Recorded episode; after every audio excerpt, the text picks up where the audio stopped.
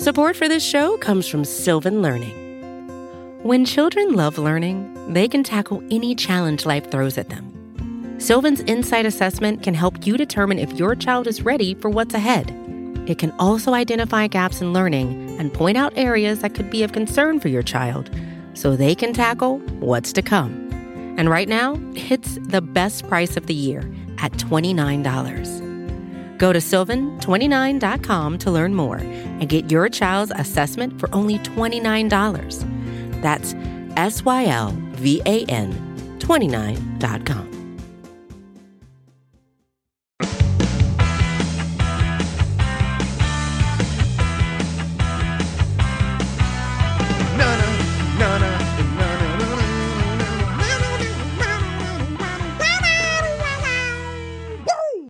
What up, world? Welcome on all to another episode of The Ocho, presented to you in partnership, as always, with SB Nation's bloggingtheboys.com. My name is RJ Ochoa. You know me, of course, from BTB and from right here as your humble host on The Ocho. It is Thursday, the third day, June 25th, 2020. Hope all is well wherever you are. We hope you're happy, safe, healthy. And on the subject of the third subject of threes, shout out to Anthony Martial from Manchester United, putting up the hat trick on Wednesday man, it felt good to see the Reds get a dub. Uh, very cool indeed. Hope uh, I hope your EPL team's doing well. You know, unless uh, it was Sheffield United, then you know obviously did not go well for you on Wednesday. But you know, there's always a chance. Uh, you never know. But uh, anyway, uh, we have a, an interesting subject to get into on today's show. But before we do, a um, bit of news, not real news, but a bit of an update certainly on Ezekiel Elliott, star running back for the Dallas Cowboys. We know early last week it was reported that Ezekiel Elliott tested positive for COVID 19. And there were a lot of thoughts and, and well wishes sent Zeke's way by so many people all over the world. And, um, you know, Zeke Elliott has been, uh, been, he's been on Twitch. I mean, you know, I, um, I'm not a big Warzone guy. That That's not my thing. Uh, I'm more of a Madden, FIFA guy. I'm, I'm very simplistic when it comes to video games. And I'm really bad at games like Warzone. And so they're just frustrating for me. But uh, Zeke has been, uh, been on the Twitch as of late and, uh, you know, jumped on on Wednesday and, uh, played with Scooter Magruder, friend of the network. Scooter was on a great episode of uh, Girls Talking Boys with Kelsey and Meg. And uh, Zeke and Scooter talked about a variety of things, but obviously, uh, many people want to know how Zeke is doing. And so he addressed how he's feeling uh, after his positive test. And here is what he had to say. I would say I had maybe one or two days where I felt symptoms.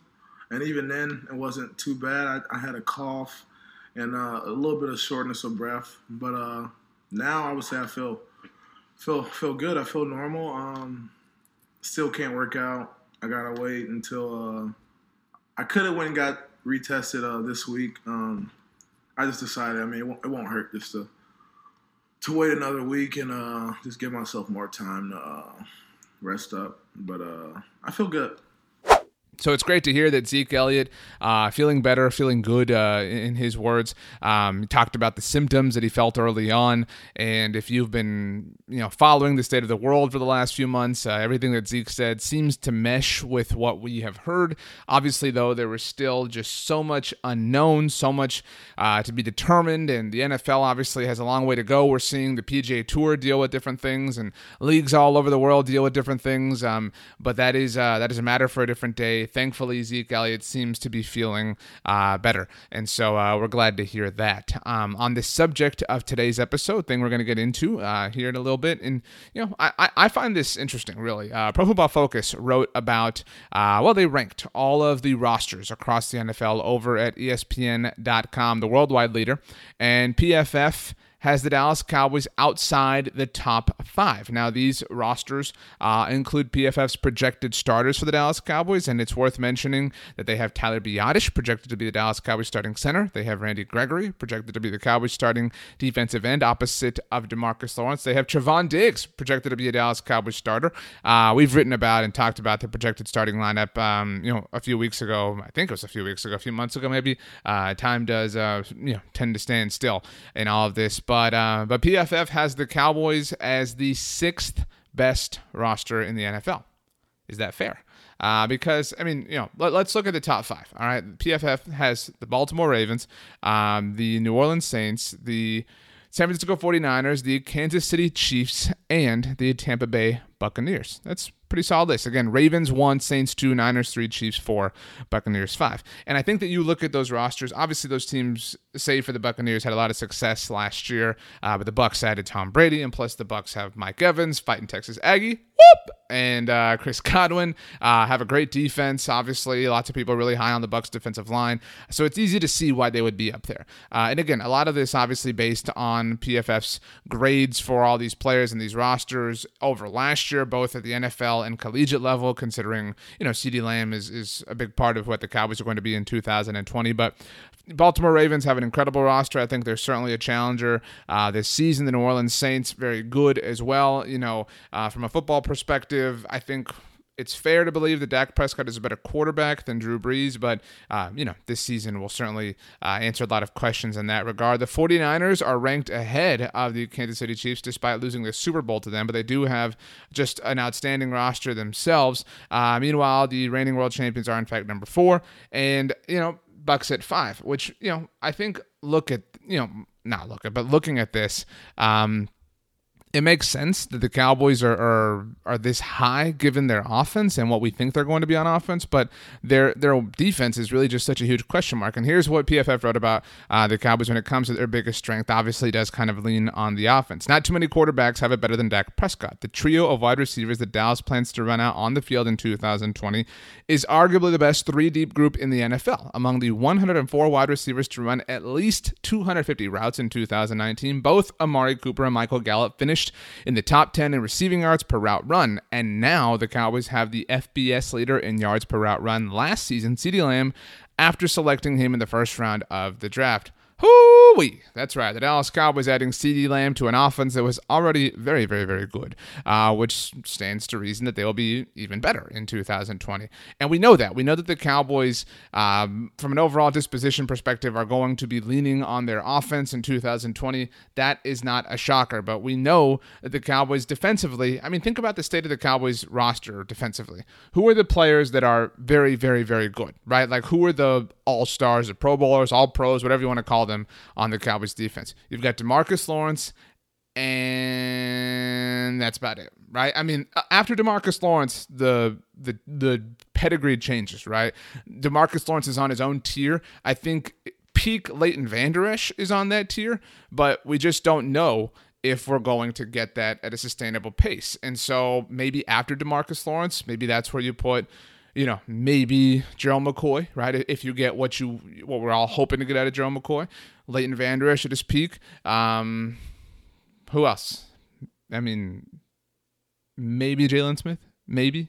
Um, and then after that, you've just you've got a lot of question marks. I think if if the Dallas Cowboys defense were to play a game and have their best game, every single starter, every single player were to have their best individual game, I think you would have something really good. But I don't even think that that hypothetical would produce something elite, uh, which is why it is you know such a big weakness on the team overall. Here's what PFF wrote about when it comes to the biggest weakness for the Cowboys: losing cornerback Byron Jones is going to hurt the Cowboys secondary. Rookie Trevon Diggs is a player PFF liked coming out of Alabama, someone who projects well in a press-heavy zone scheme, but you can't expect him to replace a top 10 cornerback such as Jones as a rookie. The cornerback depth becomes even thinner if Chidobe Awuzie transitions to safety, as some chatter this offseason has suggested. We have indeed heard the Cowboys uh, intimate that a veteran corner could kick over to the safety spot, and obviously a lot of people think that it could be Chidobe Awuzie does have a lot of athleticism, and while that is an interesting option uh, for the safety position, it does leave a lot of question marks at corner, right? I mean, if Chido leaves, and by leaves, I mean that's being dramatic, but if Chido moves to safety, who are your corners on this team, right? I mean, if, if Chido is not a corner, your corners are Anthony Brown, Jourdan Lewis, Trevon Diggs, Reggie Robinson II, Daryl Worley. I mean, that's not great. Um, and and I, I don't say that as any slight, uh, but that, that is at the very least, you know, that merits being nervous. That that you know is legitimate cause for pause, so to speak. Um, and so that's why I mean we we are going to have to see the Cowboys be more aggressive on defense. We've heard that that's uh, maybe going to be the case that they're going to take some more chances because they realize what they're operating with. And uh, you know when when you have an offense that is elite, like we think this offense is going to be, and a defense that is not, you're going to have to take chances on defense and try to put the ball in your offense's hands and try to just put up big numbers. You know we have fun and talk about uh, Team 40 Burger and whatnot, but that is really going to have to potentially be a way of life week in and week out for the 2020 Dallas Cowboys.